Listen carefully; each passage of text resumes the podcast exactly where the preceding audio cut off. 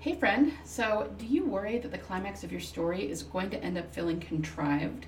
Either because maybe it's not epic enough, or else because by the time you get there, it doesn't feel very natural based on everything you've written and everything you've explored thus far as you've written your story? So, like, you want it to feel really epic and know that it's an inevitable end to your story, but you're not sure how to make it that way? I've gotten this question a couple of times, and if you've ever struggled with this, this episode is for you. I'm going to go over four surefire ways to make sure that your climax feels inevitable for your story. Four different things to consider and ways to go about it that you can explore and make sure that your story is really cohesive from beginning to end so that by the time you get to that climactic moment, it just makes sense to the reader. Okay? Stay tuned.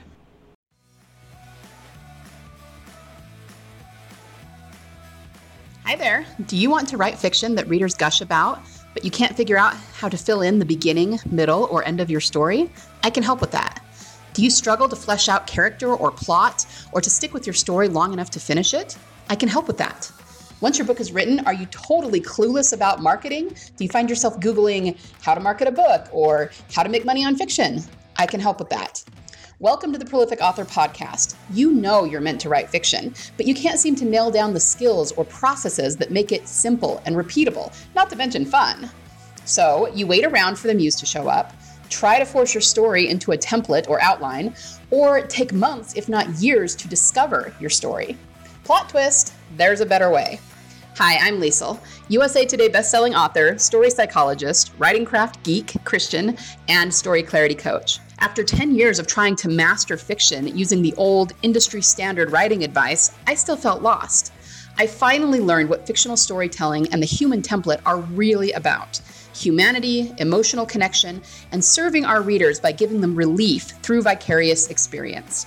Imagine learning how to flesh out your characters, plot, world, and theme with such definition and clarity that every story you ever write lands with readers and makes people go, wow, now there's an author. Imagine knowing how to drill down to the heart of your story, to learn what it's really about, and tell the unique story that only you can tell so that you can get more readers, more downloads, more royalties, and of course, more fiction writing success. This is the podcast for you.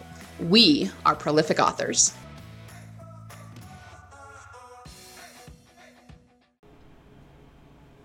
Okay, well, first of all, let's talk about what is a climax or climactic moment. As with many things, there are a lot of authors out there who just think that the climactic moment is about high action. Now, you've heard me harp on this before. High action, and by that I mean, you know, running, jumping, fighting, sword fighting, fist fights, all of that. That's what I mean by high action. Um, it's not really what your climactic moment should be built on. And don't get me wrong, I know I harp on this a lot, and so I don't want anyone to think that I am down on those things. Sometimes the high action is exactly what makes the story really fun to write and really fun to read. But all I'm saying is that your they should be an addition to any scene that just makes it fun and kind of ups the stakes and, and keeps the reader really engaged. But they shouldn't be what your scene is built on. Any scene, okay? Your climax, of course, but any scene, okay? Because your, your scenes need to be built on a deeper sense of story. So your climactic moment, even though we call it a climax and a high point, it doesn't necessarily have to have that high action, although of course it can and often does. But that is not what really makes it a high point in the story.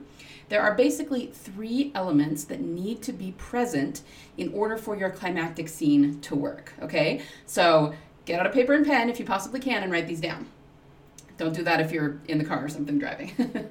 um, okay, so the first thing is that there needs to be a showdown between your hero and your villain or antagonistic force, whatever form that takes in your particular story. Okay, so from the beginning of the story until you hit that climactic moment, you're kind of building toward when the hero is going to actually have a showdown with their arch nemesis. Okay, that needs to happen in your climactic moment. Uh, the second thing that needs to happen is that you need to have a major character transformation for your main character, meaning either your hero or your heroine.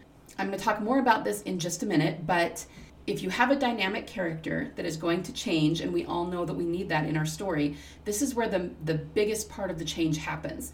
Something needs to go on here that we see a major change in the character, and it's going to happen somewhere around the climactic moment. Sometimes it happens right before, sometimes it happens right during, and sometimes it happens a little after, but it just kind of needs to be in conjunction with the climax of your story. We need to see that character transformation.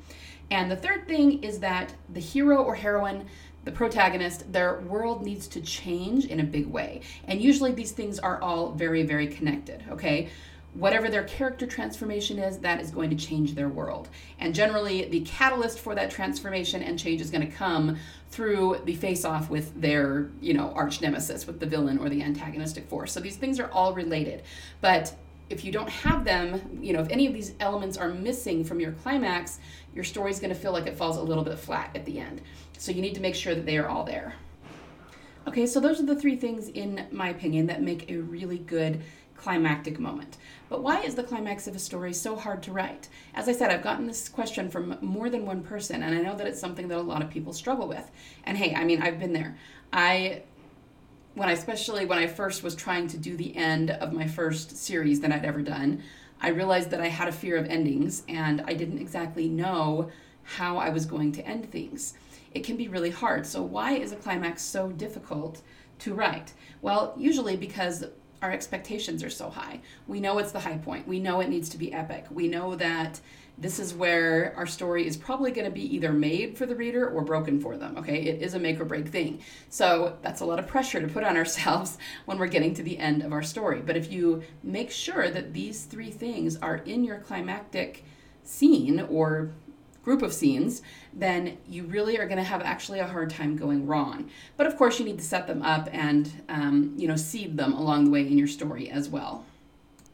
Okay, but the next question is even if you know that it needs to be epic, even if you have these three elements in some you know way, shape, or form in your head, how specifically do you create an epic climactic moment?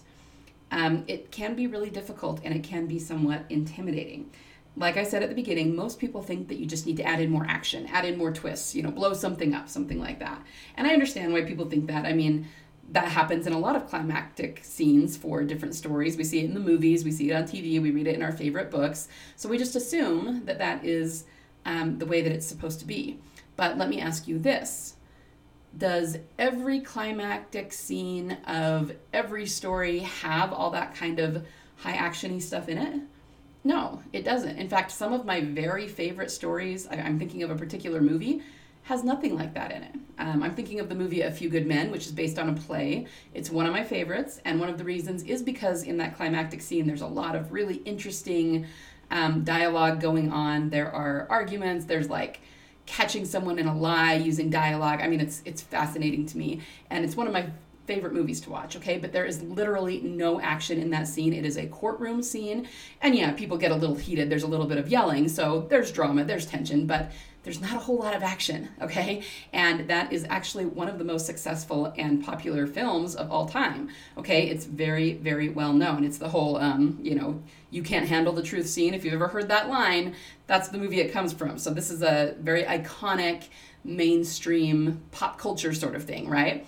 And guess what, guys? No action in that climactic scene. None whatsoever. So clearly, it's not the action that makes the scene. That's just, that's the point I'm trying to make. You can definitely throw it in, and it's super fun to throw it in sometimes.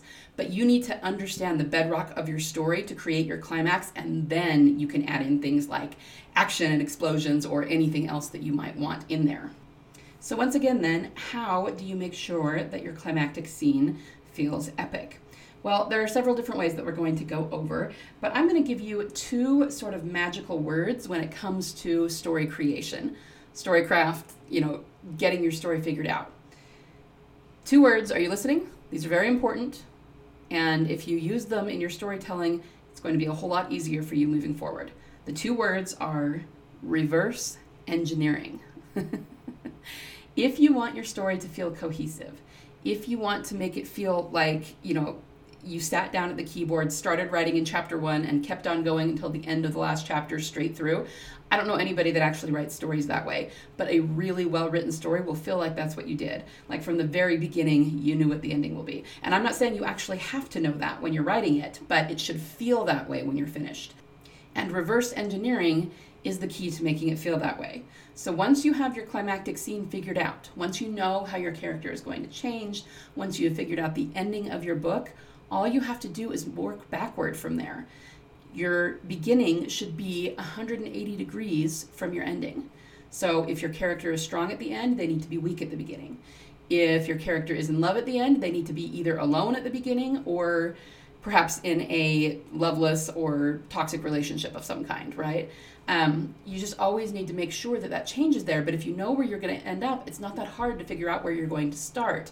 And then you can just sort of put um, landmarks in between, and so that you're moving consistently from how your character is at the beginning or your world or whatever we're talking about um, until where it is at the end, right? So reverse engineering is very, very important. And that is one way in which you can make sure that your climactic moment feels epic and feels inevitable because if you started one way and you moved slowly, step by step, toward what's going to happen at the end, it just feels very cohesive. It feels like that is the natural thing to do, and the story could not have ended any other way. So that's a big one when it comes to craft. Okay, but when it comes to actually, you know, what is going to happen in your climax in order to make it feel this way, I talked about four different things that you need to consider. And if you make sure that these are all in alignment, then you can't help but have a really epic and fitting climactic moment to your story, okay? Um, the first is what is known as cause and effect. When you write your scenes, you need to use cause and effect. And this is something that I teach. You need to make sure that one scene inevitably leads to another.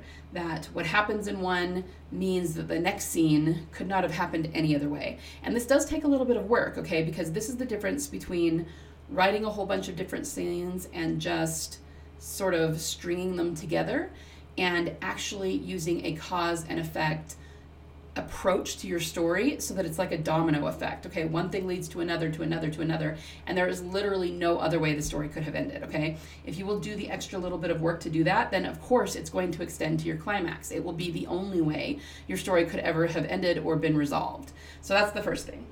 Um, the second thing are the stakes if your climactic moment does not feel epic enough, then maybe you don't have en- quite enough going on in your story.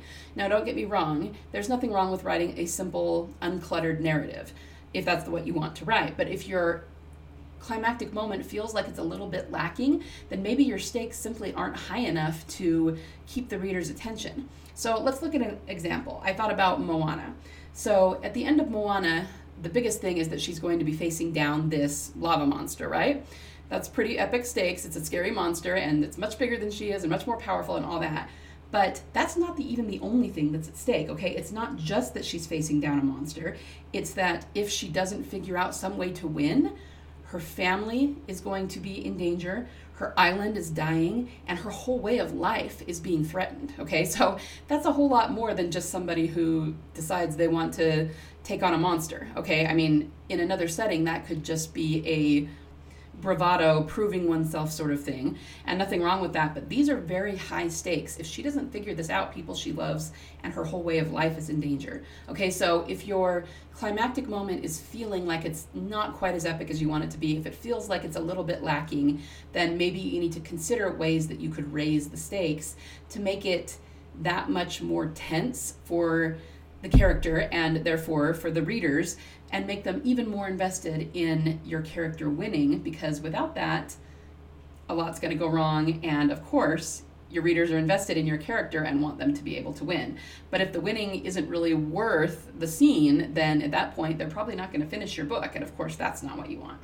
Okay so make sure that your stakes are sufficiently high. All right the third thing is your character transformation and i talked about this earlier we need to see your character change and grow. We need to see them overcome themselves in some way in order to overcome that villain or antagonistic force.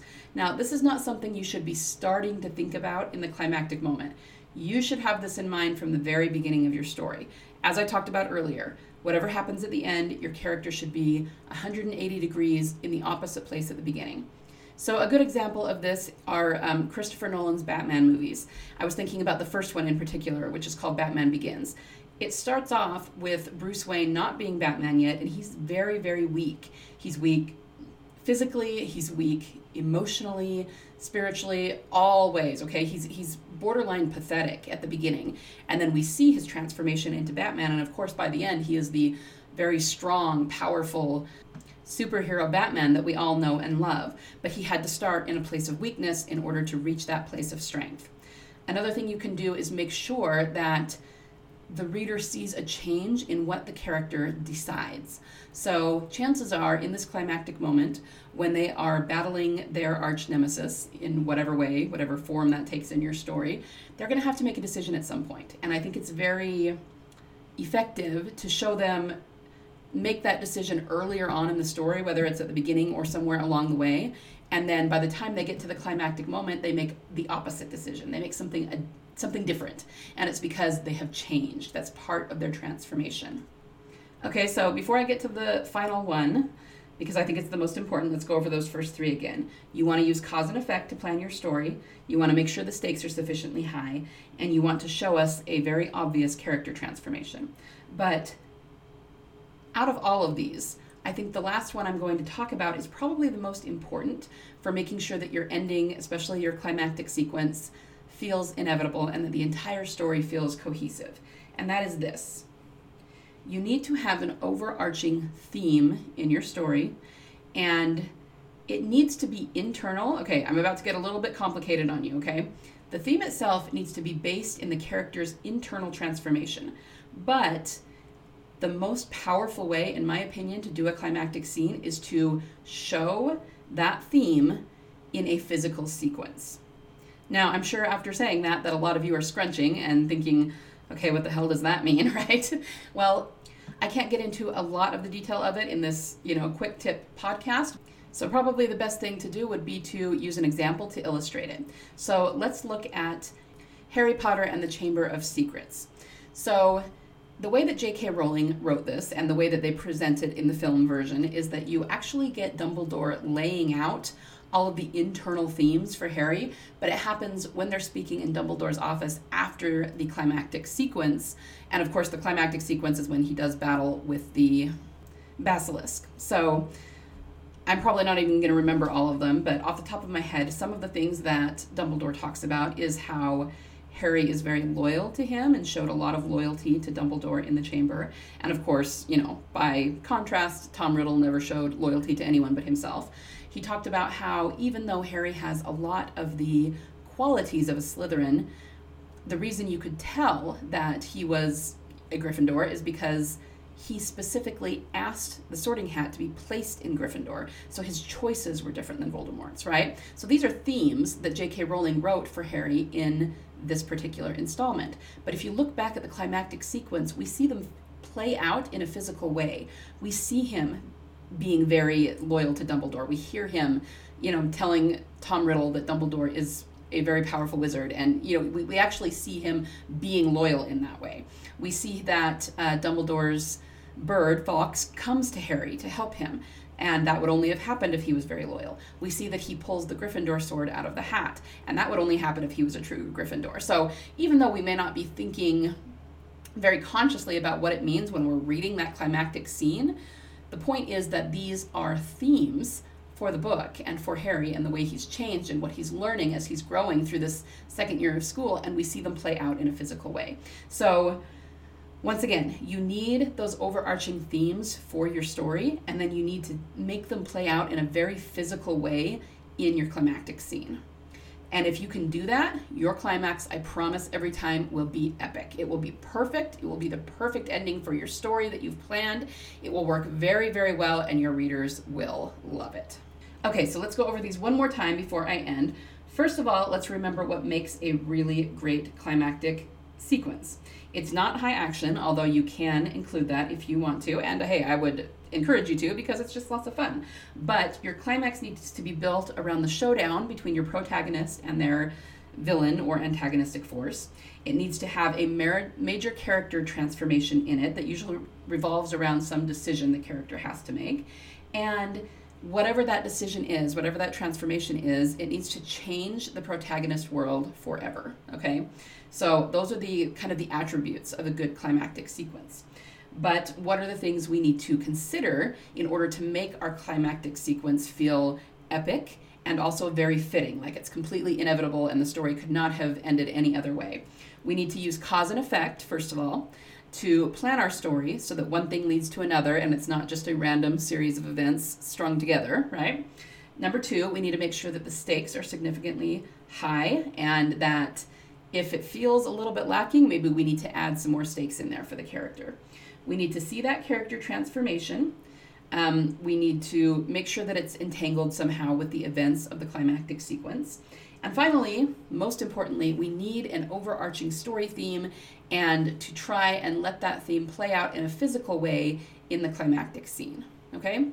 So, I hope this has been helpful for you. I hope this gets your gears running about how to uh, either finish or improve your most recent story or your current work in progress. Now, if you would like more help with actually still have a handful of slots open for coaching this month. Imagine if there was a way to leave your fiction writer's block behind forever, a way to start, write, and finish your story with confidence and clarity on what it is that you're actually trying to say. That's why I created Master Storyteller Coaching, which is where I help you explore and nail down the elements of your unique story. You will be able to finish your story without getting stuck or worrying that it simply isn't good enough or that you might disappoint your readers. You'll walk away with principles that you can use to write any story for the rest of your life that bangs on the inside of your head demanding to be let out, okay? So that you'll never get blocked again. You'll never have to set aside another manuscript because you just don't know how to finish it. So, if you're ready to get really serious about your fiction writing and start finishing story after story after story, um, head to bit.ly forward slash story theme and you can book one hour of coaching with me. Now, we're only going to start with the one hour, it's not like a whole package or anything. And the first thing I'm going to teach you is how to get that overarching story theme down because it really is the foundation of your story. It will make the whole rest of your story so much easier to figure out and very, very cohesive and very natural feeling. Everything we've talked about today. Um, that is why I talked about it and said it was the most important thing out of the four for making your ending or your climactic sequence feel inevitable. Okay, so if you can get that story theme down, you're going to be golden, and that's what I'm going to teach you how to do. And my promise is that after 45 minutes with me, you'll not only get freedom from self doubt and writer's block but you'll also understand your story in a deeper and more thorough way than you probably ever thought possible. So, once again, if that's something you're interested in, head over to bit.ly forward slash story theme. I will also have it in the show notes and book your spot before they're gone because, like I said, I've only got a few more for this month. All right. I hope this was helpful to you. I hope you all have a wonderful week of writing. Get out there and write amazing high points and climactic moments for your story and for your readers. And as always, remember there is always a market for awesome. See you next week, guys. Before you go, if you found value in this episode, can you do me a solid and share it with other authors you think might benefit from it? Remember, the rising tide lifts all boats. Also, if you haven't yet, would you be willing to leave me a review on Apple Podcasts? It's the only way for me to know that you're enjoying the podcast, and it helps Apple recommend it to other authors like you who might benefit from it. Finally, if you haven't already, hop over and join the Prolific Author community on Facebook.